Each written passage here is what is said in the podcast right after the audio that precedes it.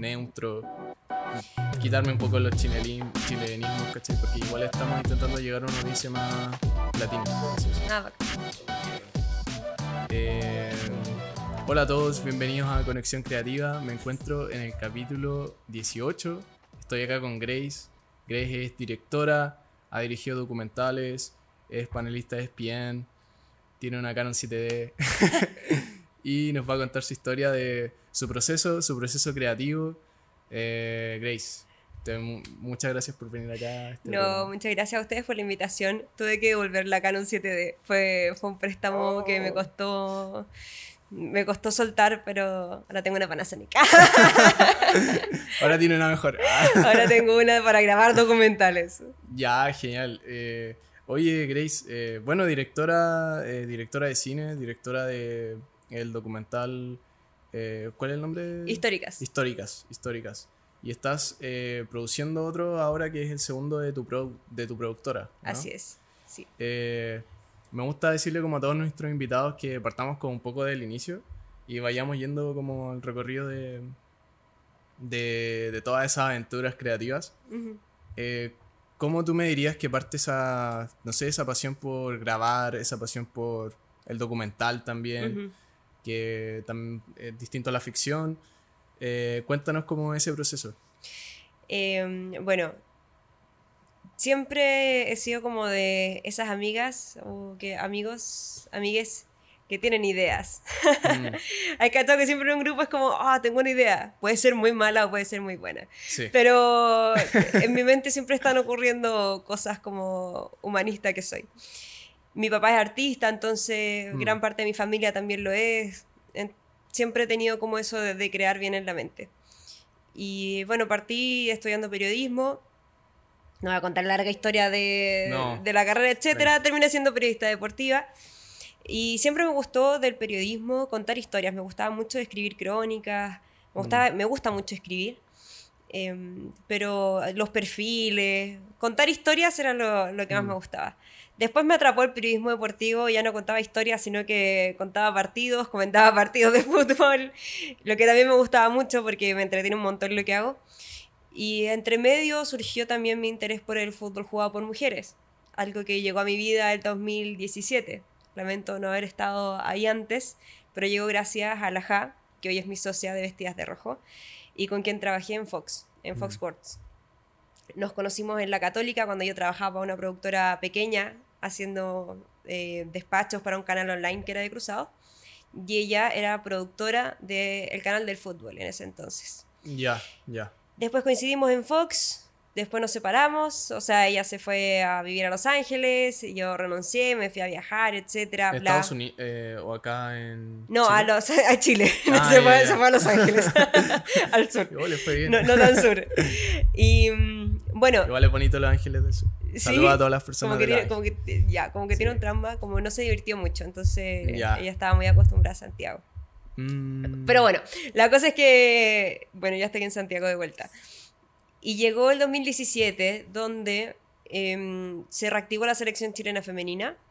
Se hizo un partido amistoso que no organizó la NFP, sino que lo organizó la COFUF, que es la Corporación de Fomento de Fútbol Femenino.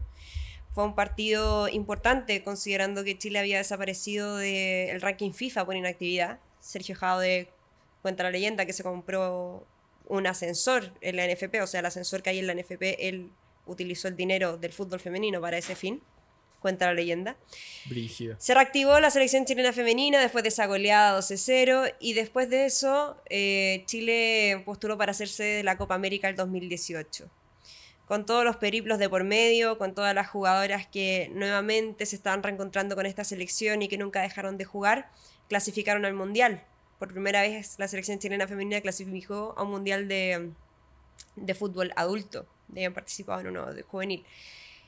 Y ahí dije, ok, siempre me gustaron mucho las, me gusta mucho ver películas, me gusta mucho lo, el género de cine documental, por esto de contar historias. Siempre he encontrado que es como un género fascinante. Documentar en todos sus formatos. Eh, Mm. si es docu-reality, aunque siempre hay guiones también, me parece un poco interesante. Y considerando hoy día TikTok, Instagram, como uno vive constantemente en una docu-realidad, ¿cierto? De, todas- de todas maneras. de Todos todas somos maneras. narradores de nuestra realidad en nuestras diferentes redes sociales. Ah, ya la mi abuela. Bueno, la cosa es que... Pero, oye, no, calma. Enfoquemos. Repi- Repite esa frase porque está. Ese va a ser nuestro TikTok Ya, ahora. ok. de hecho. Todos narramos nuestra propia realidad en redes sociales. Wow. Oye, pero es bien profundo. Todos somos, todos los niños son directores con sus camaritas y dirigen desde su punto de vista, editan, porque en. TikTok ahora se puede editar, le ponen Sí. música, efectos.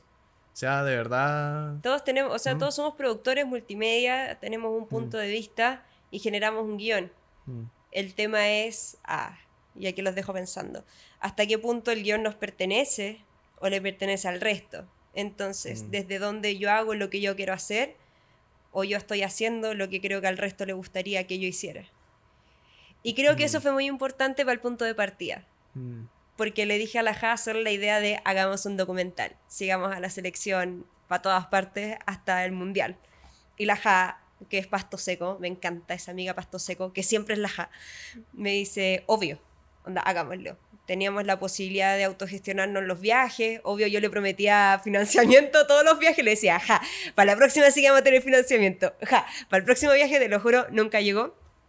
Pero, eh, bueno, fueron, no sé, en total habrán sido siete países que visitamos, entre ellos Jamaica, España, Italia, Francia, siguiendo a la selección. Y este paso del amateurismo al profesionalismo. Y también fuimos aprendiendo mucho en el camino de lo que era hacer un documental. Y a mí como periodista me costó un montón no hacer un reportaje y hacer un documental.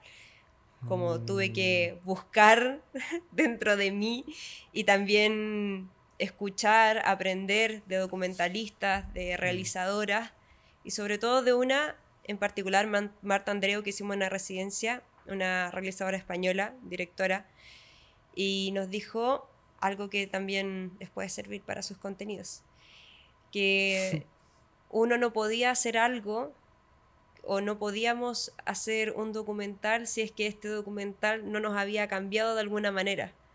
O sea, no nos había removido de alguna manera. No sé si corre pa- para todas la- las redes sociales, pero cuando uno quiere contar una historia de verdad, esa historia te tiene que mover. mm. Y a nosotras nos movía y nos conmovía y desde ahí fue el punto de partida para armar un guion. Porque salimos a hacer esto sin guion. a lo loco, salimos a grabar todo lo que vimos, a entrevistar a todas las que podíamos y después teníamos un montón de material que hicimos, no sé, primero de cuatro horas, primero de seis horas, después de cuatro horas y después en el documental que quedó 97 minutos. Pero fue un largo y hermoso camino. Uf. ¿Y ustedes lo editaron en no, conjunto? no, o sea, lo, lo dirigimos, pero nos fuimos encontrando harta gente en el camino. Ya. La Caro Moscoso, que hizo un documentalazo que se llama Visión Nocturna. Mm. Eh, está también la Cami José Donoso, que tiene La Nona, y varios más. Como nos fuimos encontrando con, con mujeres documentalistas que fueron sumamente generosas en su conocimiento Genial. y que nos ayudaron también en el proceso de dirección a que fuera nuestro documental. Mm. A que se mantuviese como su. para que se mantuviese, su- claro, nuestro punto de vista, Claro. ¿cachai? Que finalmente fue el hinchas del fútbol siguiendo a la roja femenina. Mm. Y nos costó llegar a eso, como cuál es nuestro punto de vista. Y siempre fue ese en realidad, porque nosotras al final también aparecemos en el documental, también echamos la talla con ellas, porque no había nadie más viajando. Entonces, bueno, a eso llegamos y nada, pues estamos felices y ya nos subimos arriba a la pelota para seguir haciendo documentales. Oye, qué bacán. Y también ahí surge, ustedes deciden, como tú dices, fue un proceso de, de amateur a profesionalismo y ustedes deciden, ¿sabéis que hagamos una productora? En ese proceso fue, en el proceso de dirigir esto, fue como, ¿sabéis que hagamos una Sí, productora? Fue, fue antes. Mm. Consolidamos, el- en primera instancia el documental se iba a llamar Vestidas de Rojo. Vestidas de rojo. Sí. Porque a la selección le decían como las chicas de rojo, ya, Mm. pero mono igual, como que nos da un poco de cosa ese chicas de rojo. Ahí hasta un poco le gustaba, a nosotras nos hacía ruido, como está como muy el tema de la cosificación, también en la chica de rojo. Tratamos de ser muy precavidas y responsables en el lenguaje, Mm. sí. En el lenguaje que estábamos usando. Entonces quedó en vestidas de rojo y nuestra productora se llamaba Ya Vestidas de Rojo y finalmente decantó todo en históricas porque también pasó que en este proceso, justo de 2018-2019, la revolución feminista, eh, se instaló fuerte, se instaló fuerte en Chile, se instaló fuerte en Sudamérica, mm. no sé si recuerdan el Históricas de ese 2019 que, que lo pintaron en la, media. No nos quisimos apropiar de ese concepto, eh, pero en muchos sentidos ellas son históricas también, el fútbol mm. femenino igual tiene mucho activismo. Entonces, nada, quisimos tomar ese, ese concepto y a todas nos gustó y quedó así, pues, como históricas. Igual el fútbol femenino es como... Igual eso es disruptivo porque es un deporte que es eh, históricamente masculino.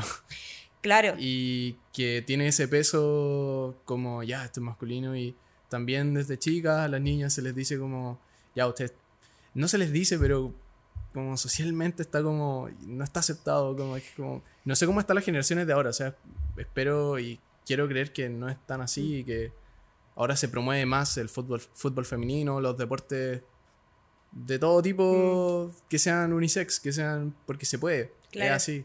Yo creo que tiene que ver mucho con la construcción de género.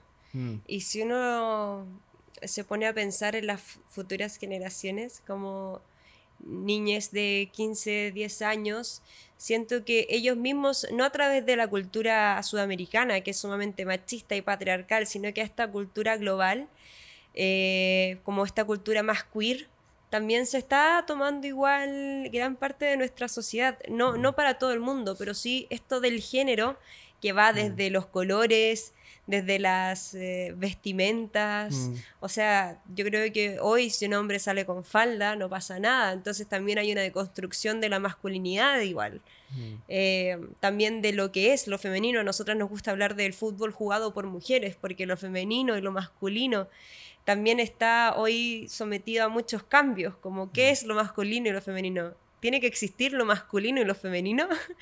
Por eso digo que hay una tendencia a lo queer que ojalá para mi generación al menos que va a criar niñas, que se va a rodear de niñas y las que vienen, esto ya no va a ser tal y también va a correr para los deportes. Mm. El tema es que los que manejan las instituciones se mueran. Ah, no, mentira. No, pero el tema es que, haya un recambio generacional en quienes toman las decisiones, que eso inminentemente va a pasar.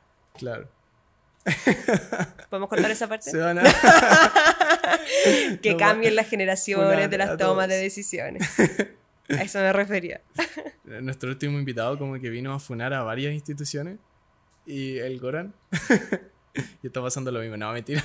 Bueno, totalmente abierta y está bien. Es que, ¿sabes qué pasa? Que la generación como de la cabeza. Van cambiando. Sí, van cambiando. Y... Y, todavía no encuentran sentido a que las mujeres compitan, no mm. solamente en el fútbol, sino que en muchos deportes. Entonces, ellos protegen mm. la precarización de las mujeres deportistas.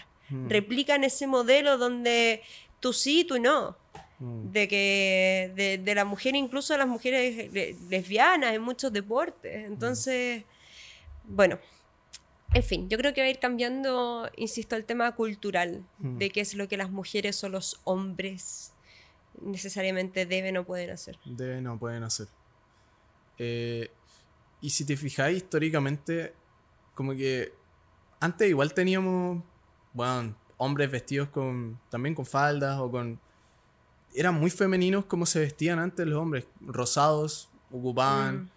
Y estas cosas del azul, del rosado, estas cosas de también son un poco más industriales, como para también separar como ya, eh, inclusive te vais como, y esto no es una conspiración, esto es real, como estas eh, para depilarse, eh, unas cuestan más caro, como ya, entonces sí, como que yo sé que históricamente podemos llegar a eso porque ya lo hemos vivido en otros tiempos históricos donde a la gente le preocupaban otras cosas.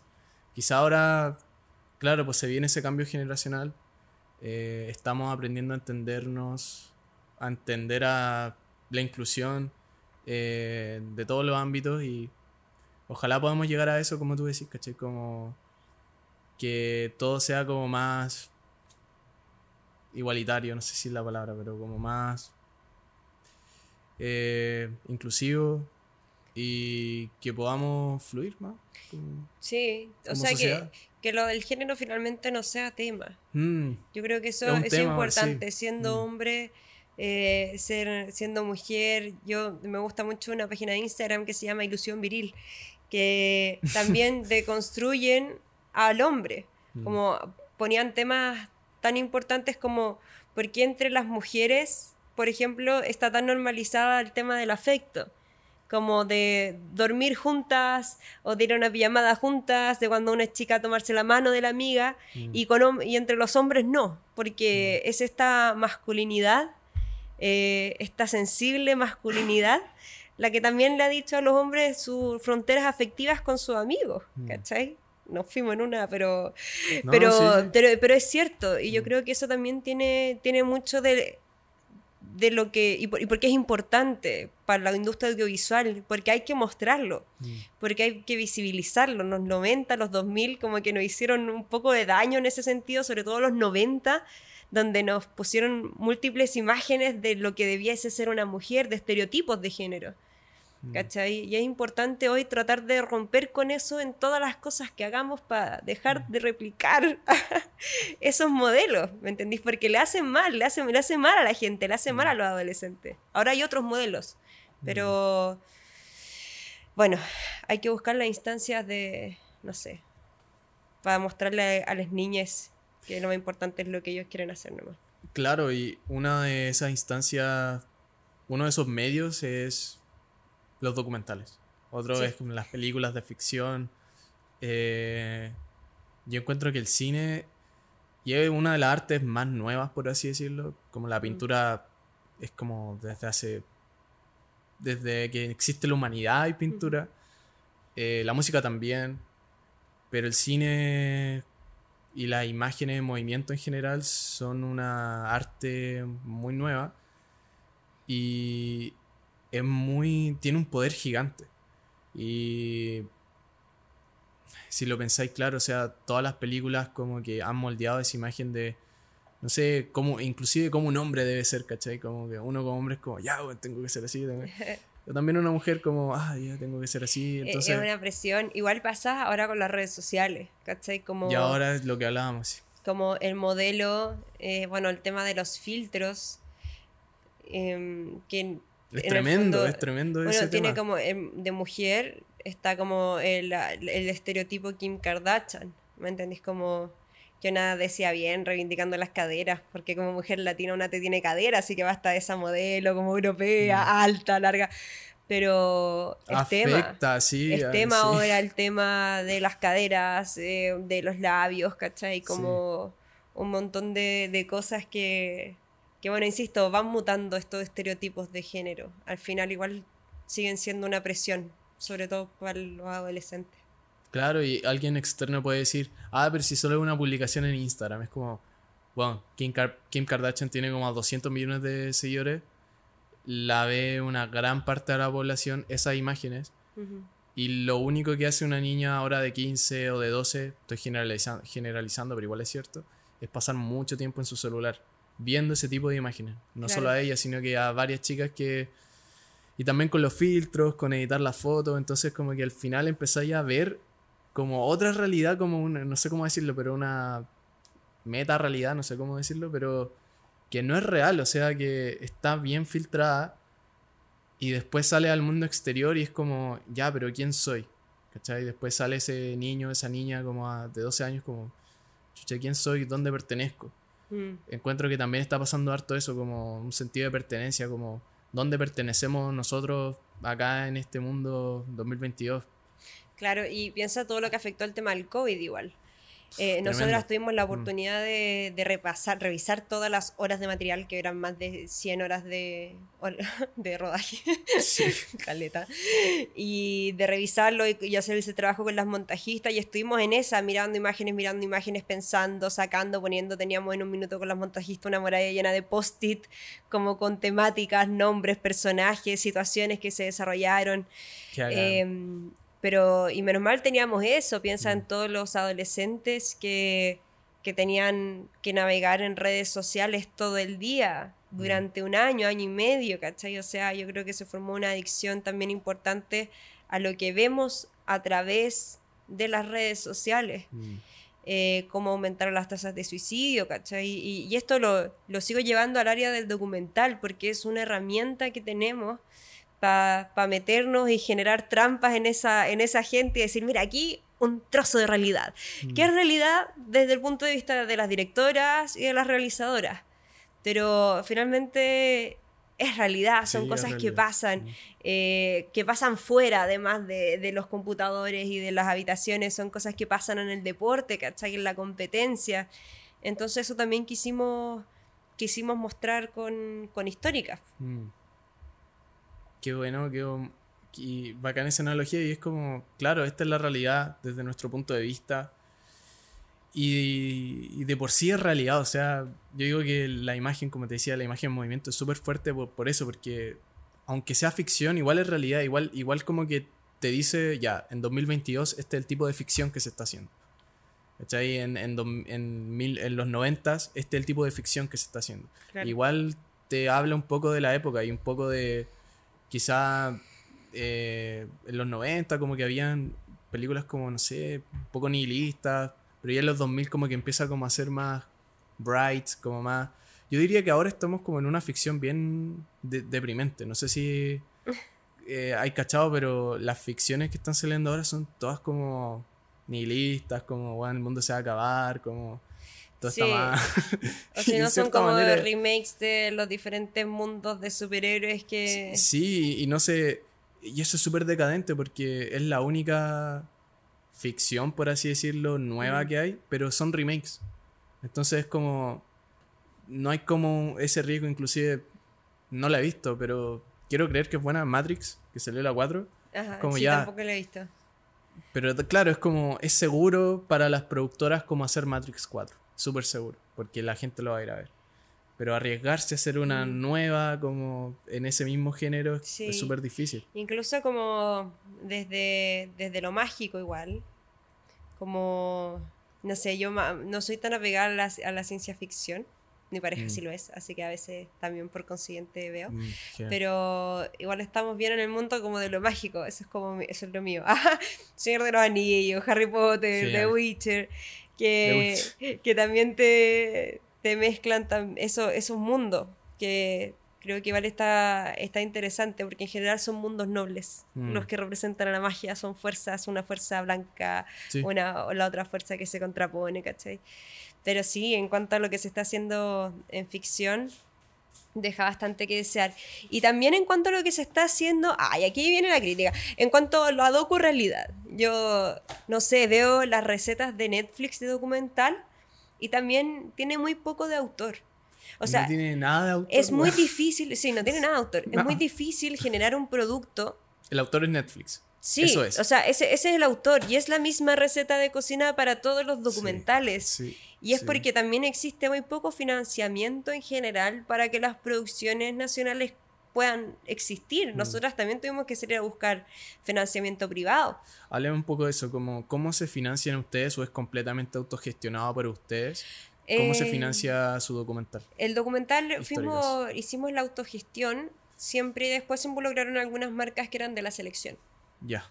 O sea, como que eh, hablaron con ustedes, se pusieron Nosotras fuimos buscando, hicimos ah, como también la producción ejecutiva. Eh, pero nos aliamos con todas las marcas de La Roja, ¿cachai? Que eran, porque además nosotras grabamos mucho de montón de entrenamiento, entonces las marcas ya estaban como sponsor pasivo. Mm. Y también buscamos a marcas que quieran darle un sentido también a su mensaje, y mm. ese sentido que tenga que ver con igual la lucha de las mujeres en espacios masculinizados, sobre todo en el deporte, que en el fondo es nuestro tema.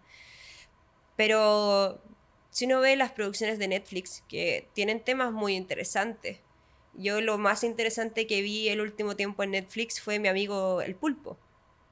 Que ese tiene bastante autor, de hecho. Que eso es un documental de autor. ¿Cachai? Me encantó, es, es bacano. Uno, uno ve ese documental y es, es otra cosa. Y uno tiene las cosas en Sanfic y en otras plataformas, pero todos en general siguen la receta de cocina de, de chantar al entrevistado, preguntarle un par de cosas que sea gracioso para dejar la caída después de que lo dejan de grabar, un poquito de antes que se siente, y contamos la historia con drones, basta el dron, con drones, con plano abierto, o sea, ya es, la misma receta, desde mm. lo visual y desde la propuesta. Mm. De hecho, El Pulpo es un documental de autor con presupuesto de Netflix. ¿Cachai? Y de, hecho. Se nota cuando. Se nota, se, nota, se nota esa weá, se, nota, se nota cuando entra Netflix porque hay, hay, imágenes más cuáticas, así, con super mega hiper HD, 4K, full frame, con todo de pulpos que no era el pulpo. Porque se nota cuando era la cámara de, del, del, director, se nota, se nota caleta. Y e hizo igual potencia la. pero eso está bien y apoyo caleta esas películas de Netflix. También el, el dilema que tengo con Netflix y que a veces me cuesta verlo porque tiene un está muy estandarizado y está bien, es una productora y necesita filtros y te tiene que decir, ya, nosotros solo aceptamos con estas cámaras. Son las Reds generalmente o algunas Harry. Pero al final todas las películas se terminan viendo un poco iguales, ¿cachai? Una productora que me encanta a mí y que inclusive ha producido con Netflix, pero las películas que produce con Netflix son, son demasiado distintas y te puedes dar cuenta es eh, A24. Por ejemplo, A, 24 lo que hace es como ya, hagamos todo esta buen fílmico. Ya, pero bueno, sale dos veces más. Pero no importa, o sea, no lo estamos haciendo para... ¿Cachai? Como que no piensan en gastemos lo menos posible, sino que piensan qué es lo mejor para esta pieza artística obvio, porque también las cámaras que tú mm. ocupáis, el sonido que quieres usar, todo eso va de tu narrativa. Nosotros teníamos como una, Cuando no nos podíamos comprar una GoPro, teníamos la Go pobre, le decíamos. una cámara chiquita de, esas chinas, que tú llevabas a todas partes. Ya, hicimos varias cosas con la Go pobre. Y mucha gente nos dijo, pero ¿cómo van a poner eso? O sea, mira, como te, está en 2 megapíxeles, hasta un celular en verdad levanta imagen con Mejor en comparación.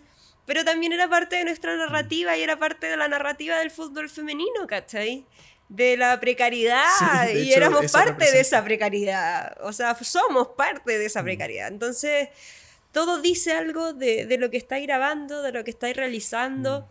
Y claro, pasa que en estas plataformas, porque insisto, uno lamentablemente en las artes no puede, no, se puede vivir en paz. Mm. Tenéis que apegarte igual, inevitablemente a ciertos formatos.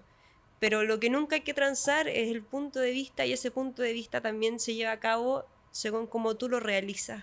Mm como con los fierros, con los micrófonos, con los audio ambiente. Nuestro documental está lleno de ripios, llenos de fuera de foco, de caídas de cámara, y que al final también transparentamos, porque uno tampoco puede pretender tener un documental con imágenes que no tienen, con sonido que no existe.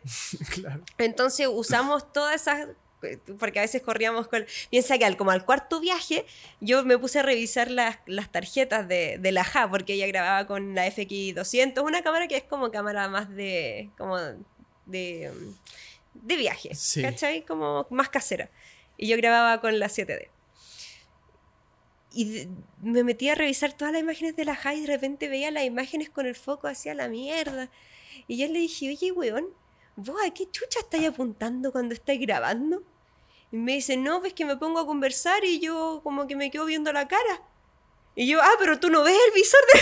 no veía el visor de la, de la cámara de lo que estáis grabando. Puta, no, weón. Entonces tenemos un montón de buenas conversaciones bacanes en contenido que están apuntando a cualquier parte de la cámara. Eh, pero bueno, en fin, fue parte de agradecida a la postproducción que hizo Filmo Sonido igual, pero todo es parte de, porque siempre hay que hacer algo por primera vez, siempre, siempre. Los grandes y las grandes próceres hicieron algo por primera vez y después fueron bacanas, bacanes. Y nada, pues hay que cuidar eso, porque también esta idea de, la, de los filtros de la docurrealidad nos lleva a la perfección, ¿cachai? A un ideal de perfección que no existe. Y es una presión también de lo que estáis haciendo. Yo igual tenía en mente antes de hacer el documental, no sé, la Fórmula 1, que es una cosa limpia, limpia, o sea, un sonido perfecto. Eh, Drive to Survive, que las historias son buenísimas, pero con esta misma receta de cocina. Ah, próximamente históricas en Netflix. no tengo ni un problema con Netflix. Netflix Em, vomitan todo lo que dije. no, no, no, para nada, porque son, son cada quien, o sea, eso también es parte de su narrativa al final. Sí. Puede a uno gustarlo o no gustarle, pero también es parte de la, de la narrativa de Netflix hacer cosas estandarizadas. Porque Sí. Netflix es para todo el mundo y, se tiene, y todo el mundo lo tiene que entender. Y tal vez no está el tiempo de meterte en una plataforma y ponerte a pensar en la mente del director, de la directora, de los Sí. planos, de por qué esto, por qué esto otro. Pero bueno, es toda una aventura la, la docu realidad en todas Mm. sus plataformas. pues, así que nada, fue un amor a primera vista, un flechazo y, y nos proyectamos con los documentales. Pucha, qué bueno, qué bueno. Y eh, ahora están en, en otro proyecto. Van a, están grabando, produciendo. Estamos preproduciendo. preproduciendo. Estamos preproduciendo. Al fin, con un equipo grande de, de- de mujeres. Queremos trabajar con mujeres, como hablamos de mujeres, hecho por mujeres, como también fomentar eh, la, la industria. Mm. La industria del cine y la industria de las Porque- artes también es súper masculinizada, ¿cachai? De, to- de todas maneras. Y cambia desde adentro también. Y cambia desde quienes están. quienes son directoras. Si tú quieres trabajar con mujeres nomás, está súper bien. Y que Claro. tengáis tu equipo. Esa también, es, esa también es parte de nuestra narrativa, ¿cachai? Esa también es parte de nuestra narrativa al final. De lo que queremos lograr. Bueno, igual son todas futboleras. Así como, no es excluyente, ah, pero, pero son todas futboleras porque también cuesta eh, estar explicándole algo a alguien constantemente, ¿cachai? Que no está en ese mundo. Sí, o sea, sé que somos un poco específicas como, como productora y ojalá no solamente en el fútbol, sino que, que, que sepan de, de deporte porque, o al menos que les guste, no que sean futbolistas ni mucho menos, pero estamos, ya necesitáis una base de trabajo y esa, y esa base consiste en que a todos les tiene que mover lo El que están haciendo, ¿cachai? Como todas tienen que entender lo importante que es lo que estáis haciendo, sobre todo Mm. porque en muchas ocasiones el presupuesto no va a estar y la retribución en Lucas tampoco, Claro. pero no sé, con la Hayet llegábamos no sé, demacradas después de cada viaje, o sea, lo pasábamos bien, grabábamos, pero además yo como periodista informaba, porque si no nadie informaba, ¿cachai? No habían enviado especiales a los partidos de la Roja Femenina, aunque jugaran contra las campeonas del mundo. Mm. Entonces era un trabajo súper desgastante donde también teníamos que separar la mente desde el trabajo periodístico al Mm. trabajo documental. Y teníamos que estar explicando, no, si esto no lo voy a mandar, esto es para el documental. Esto... Entonces yo pensaba, y ahora lo digo como, qué ganas de, de tener tiempo solamente para ir a hacer un documental, ¿cachai? Y dirigir. Y todavía eso no se puede hacer porque todavía somos muy pocas comunicadoras involucradas con la difusión del deporte femenino, ¿cachai? Entonces una doble militancia que, que va a haber que hacer y que voy a tener que hacer porque me gusta, insisto, porque me mueve, pero para eso necesito que mi- a mi equipo también lo mueva lo mismo. Mm. La producción ejecutiva también está por Sí, tu parte ahora. Oye, este, que, eh, estábamos haciendo los créditos y era como guion, Grace y Javier Acur. Eh, dirección, Grace Ascano y Javier Acur. Como producción, y era como ya, circo pobre, pero así es. Sí, Así es, nos apoyó en el guion. dirigida, eh, producida, guionizada. Igual tenemos una coproducción en Histórica eh, con, con Primate, también con Primera Ronda, que es nuestro programa de fútbol femenino, tenemos una coproducción con Look Media. Vamos a ver cómo lo, cómo lo hacemos en qué se transforma nuestra, nuestra siguiente producción. Pero claro, hay, hay que también saber asociarse y, y- y reconocer igual que hay gente que tiene más talento para, para ciertas cosas, pero al principio igual lo tenés que hacer todo tú, pues cuando empieza un proyecto Mm. tenés que estar encima de todo y, con- y conectar con las marcas y conectar con, con- con más colaboradoras, ¿cachai? Para mantenerlo un poco bajo control. Sí, tenéis que saber cómo moverte y, y a quienes les va a interesar tu producto también, porque también lo ven así las marcas y, y está bien, es un producto cinematográfico. Eh, la otra vez veí una entrevista súper buena de, a la Maite Alberdi, la documentalista chilena, bueno, una diosa así como en la historia del cine documental en Chile. Y ella es seca en eso. O sea, bueno, va a tener su documental en Netflix. lo tuvo. Qué bacán.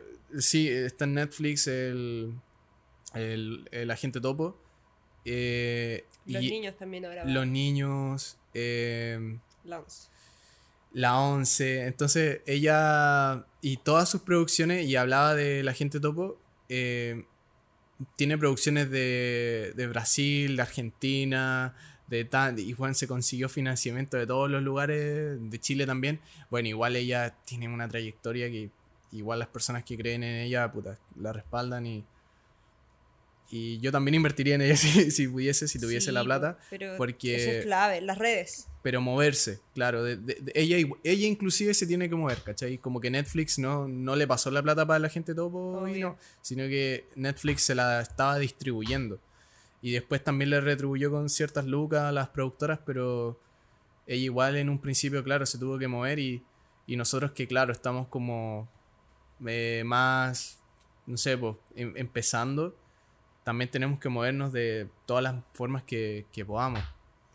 Am, Generar redes, yo creo que eso es clave. generar redes, sí. Hay que generar redes, sobre todo con, con más colegas de Sudamérica. Sí, Eh, hay industrias que apuestan más la- por, el, por el arte, la industria mexicana, la industria colombiana, la brasilera, donde el arte es mucho más valorizado que aquí en Chile. sí. Y la Sí. forma de hacer arte también. O sea, aquí estamos todos aplaudiendo cuando van artistas nacionales a recibir o postulando a premios, a los Oscar, etcétera Pero es la industria más golpeada con la pandemia, ¿cachai? Mm, Los músicos, la industria musical, la de la entretención, el teatro, ¿cachai? Había, había aforo para todo, menos para ir a un concierto, había aforo para ir al mall, pero no había aforo, no había aforo para ir a clases, ¿cachai? Sí, no, O sea, sí. No, no, hay- había aforo para el mall, fo- aforo para el supermercado, Center. pero no para que los niños fueran a clase, Claro. cuando era lo primero que, que había que resolver. O sea, la educación también tiene mucho que ver con la cultura,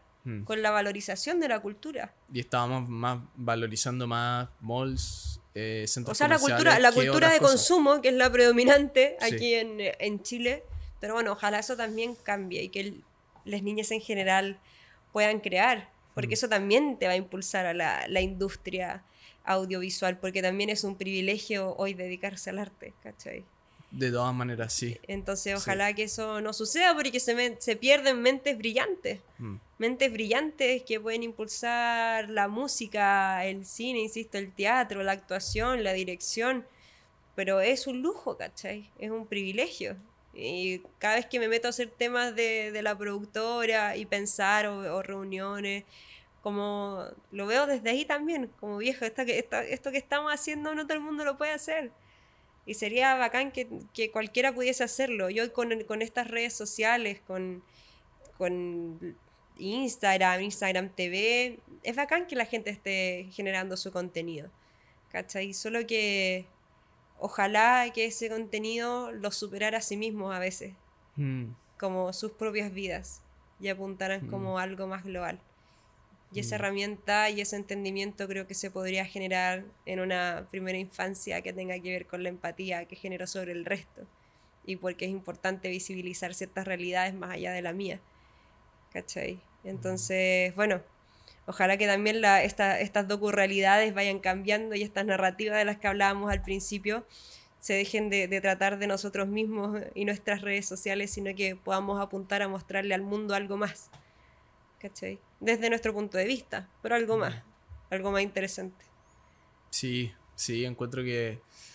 Puta, ojalá, claro, lleguemos a eso, a, a que los artistas, y como tú decías, es un privilegio ahora, y que no lo sea. Hay muchos artistas que, por estar trabajando, bueno, un trabajo, tienen que vivir, si tienen que vivir en esta tierra.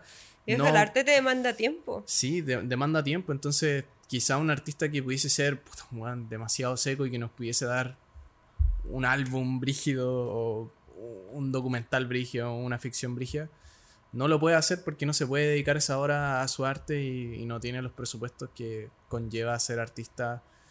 Que es todo un equipo, o sea, la gente no lo ve, inclusive a, niveles de Oscars como Adele cuando sube a, a buscar un Grammy, sube a Adele y 25 personas más. Y cacha que justo ayer pensaba en Adele, ah, justo, justo ayer me vine escuchando a Adele, y, y, y pensaba en que es de las pocas artistas que saca un álbum como parcelado, ¿cachai? No te va sacando como el hit de la semana o del mes. ella arma álbumes como Sí. se hacía anteriormente, te saca un single también, pero te monta un disco en, en cuatro o cinco años. Su Mm. último disco no recuerdo hace cuánto, creo que hace cinco años fue el, el penúltimo. No sé si hay un fan de Adele, ah, por aquí. Ah. Em, pero es la única que hace ese proceso, es Adele, o sea, tiene Sí. el privilegio de, de poder también hacerlo, porque es una monstrua, pero ella ha tomado también ese camino que de repente con la música urbana también se ha desdibujado un poco, y es que tenemos un reggaetón para ayer, otro para antes de ayer, otro para hoy día y otro para mañana distinto. Y si pega la weá. Y no claro, me malentiendan, me encanta el reggaetón. me fascina el reggaetón. Pero pasa eso, que escuchamos cosas desechables porque todo es Mm. para ayer.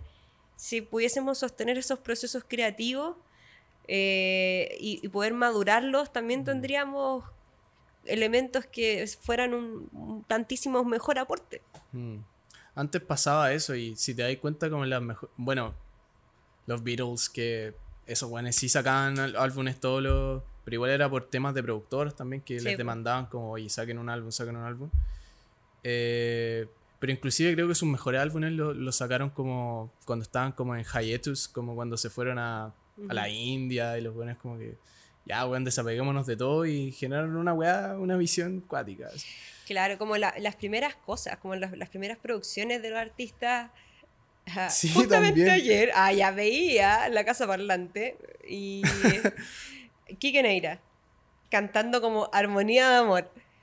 Uy, ese tema han pasado como 20 años de Armonía de Amor, pero... Y decía, ¿cómo, sobre, ¿cómo es posible que sobrevivan como los hits iniciales de todos los artistas? Ya, Sí. ponle Shakira, ah, me estoy yendo al pop. No, pero, pero, sí. ¿dónde están los ladrones? Siguen siendo sus mejores Sí. discos porque era lo que era más de ella, ¿cachai? Oye, y, Shakira, no los tanto, y no tanto del resto. Mm. Y ahí también nos retrocedemos la conversación. ¿Qué es lo mío y qué es del resto? Mm, ¿Qué es lo que a mí me interesa? ¿Qué es lo que tiene mi punto de vista? ¿O qué es lo que creo que le va a gustar al resto, ¿cachai? Mm. Eh, y- eso tiene un valor agregado y lo podemos ver en los artistas que sus primeras obras son las más potentes. mm. Como muy pocos artistas han podido seguir reinventándose en el éxito con otros hits, ¿cachai? Además de Bad Bunny. Ah, pero es que ya él, él nació ya en otra época. Ese culiado está en el 2050. Ah, pero sí, sí. eh, siento que las primeras obras, y, ¿sabéis por qué yo creo que pasa eso? Porque, por ejemplo, imagínate tú tenés 25 años y diriges tu primera obra. ¿Yo? No, digo, Porque tengo 30. ah.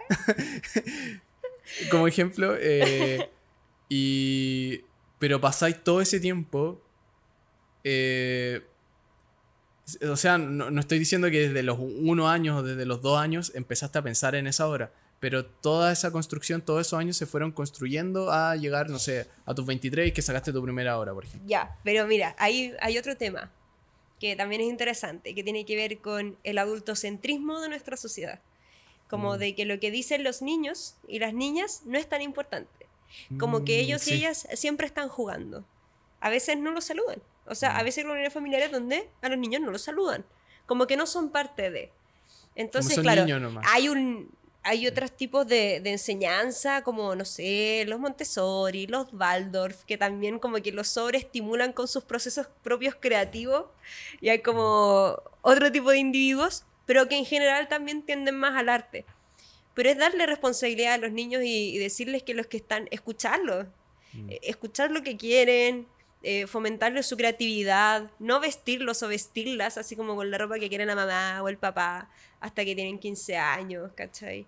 Uno sale de cuarto medio con 18 años sin saber nada, o sea, salís con un, como un casete en blanco si es que estuviste sometido a la educación tradicional o no fuiste sometido a otros estímulos, podéis tener diversiones, podéis tener pasatiempos, hobbies, pero tampoco muy- cuántos chicos o chicas pueden dirigir una obra de teatro, ¿cachai? En su colegio. Mm.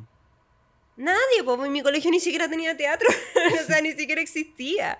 Mm. Eh, y eso también tiene que cambiar, ¿cachai? Como Mm. darle esa autonomía a las niñas de poder crear y tomar decisiones creativas. Mm. También es súper, imagínate todo lo que está pasando en la mente de un niño, todas las cosas Sí. con las que no llegan, con las que no tienen, no tienen obligaciones, no tienen responsabilidades, simplemente son como un mundo por descubrir. Y ese niño, si tal vez a los 7 años, a los 10 años hubiese producido su obra, hubiese dirigido a sus compañeritos, todas las historias de la gente famosa importante parte así. Así como si yo la veía chiquitita cantando o creaba sus canciones. Es importante igual fomentar eso. Es importante escucharlo y es importante, Muy importante. valorarlos como y no mirarlos en menos, sino que inclusive yo diría las mejores creaciones artísticas que yo he tenido así como no han sido muchas, pero siempre han sido desde un espíritu como de curiosidad Mm. y de muy niño, como ya bueno, hagamos esto, ya todo es posible, o ya hagamos esto, ya nos va a ir bien en esto. Eh, inclusive con el podcast, por ejemplo, que tenemos la audacia de decir, ya vamos a hacer un, un gran podcast, pero, o sea, ¿quién va a pensar eso como adulto, con responsabilidades y con ningún adulto serio pensaría como un podcast va a tener, ¿cachai? Como que igual necesitáis como ser un poco loco para, para ser weá artística. Sí. Eh, los niños y las niñas no tienen miedo. Mm, Tú cuando eres chico, eres chica, no tenés miedo a caerte. Mm. O a ir corriendo y tirarte al mar. Nada, te querís mojar nomás, po. Mm. No estáis pensando si te vais a ahogar. mm, Y ese es el instinto que también nos tiene que mover. Claro, te va moviendo cada vez menos en la medida que tú tenés responsabilidades, ¿cachai? Y decir, chuta, ya, no puedo invertir en esto, en esta cámara porque tengo que pagar el arriendo de la casa.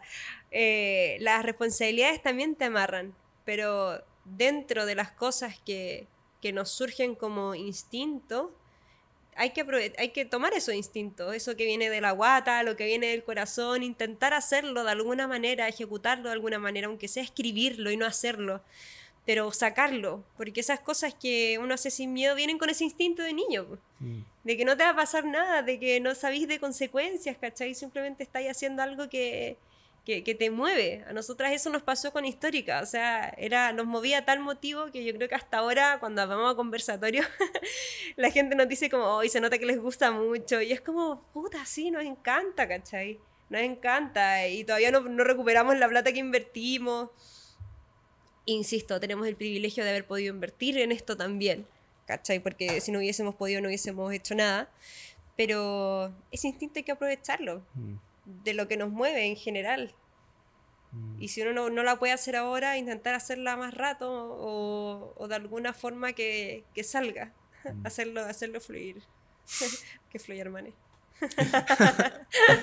Oye, que fluya. eh, buena forma de terminar este podcast, Grace. De nuevo te agradezco demasiado por haber venido. Eh, cuéntanos un poco, claro, cómo, inclusive cómo la gente puede ver históricas si está en alguna plataforma para que lo vean. Y tus redes sociales, como para que te puedan encontrar. Bueno, mis redes sociales son arroba Grace Lascano en todas partes. eh, arroba vestidas de rojo es el Instagram de la productora. Arroba históricas el docu es el del documental. Ahí Genial. Todos estos son todo. Instagrams. Sí, todo esto es un son Instagram que próximamente van a estar en una página web todo ordenado y en esa página web también se va a poder ver el documental. De Mm. momento lo estamos sacando a pasear como festival de verano, Genial. así que mm, estuvimos hace poquito en Yayay, este 15 y 16 de febrero vamos a estar en Tocopilla y Antofagasta, también en conversatorio y Genial. exhibiendo. Y nada, se vienen, ah, se vienen cositas. Qué rabia, qué rabia se terminó. Bueno, pero próximamente en la página web se va a poder ver y eh, Bacán. vamos a tener la manera de. Igual está a disposición. eh, Si De- lo buscan, debe estar pirateado en algún lugar.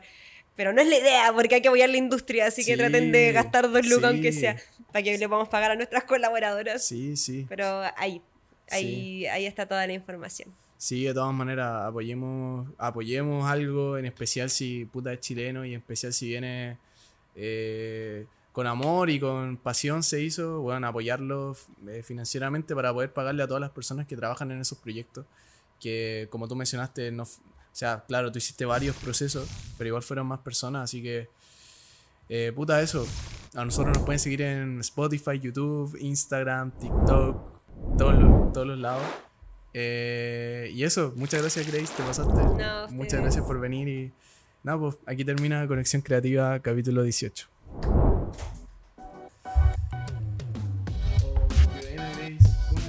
Bien, bacán.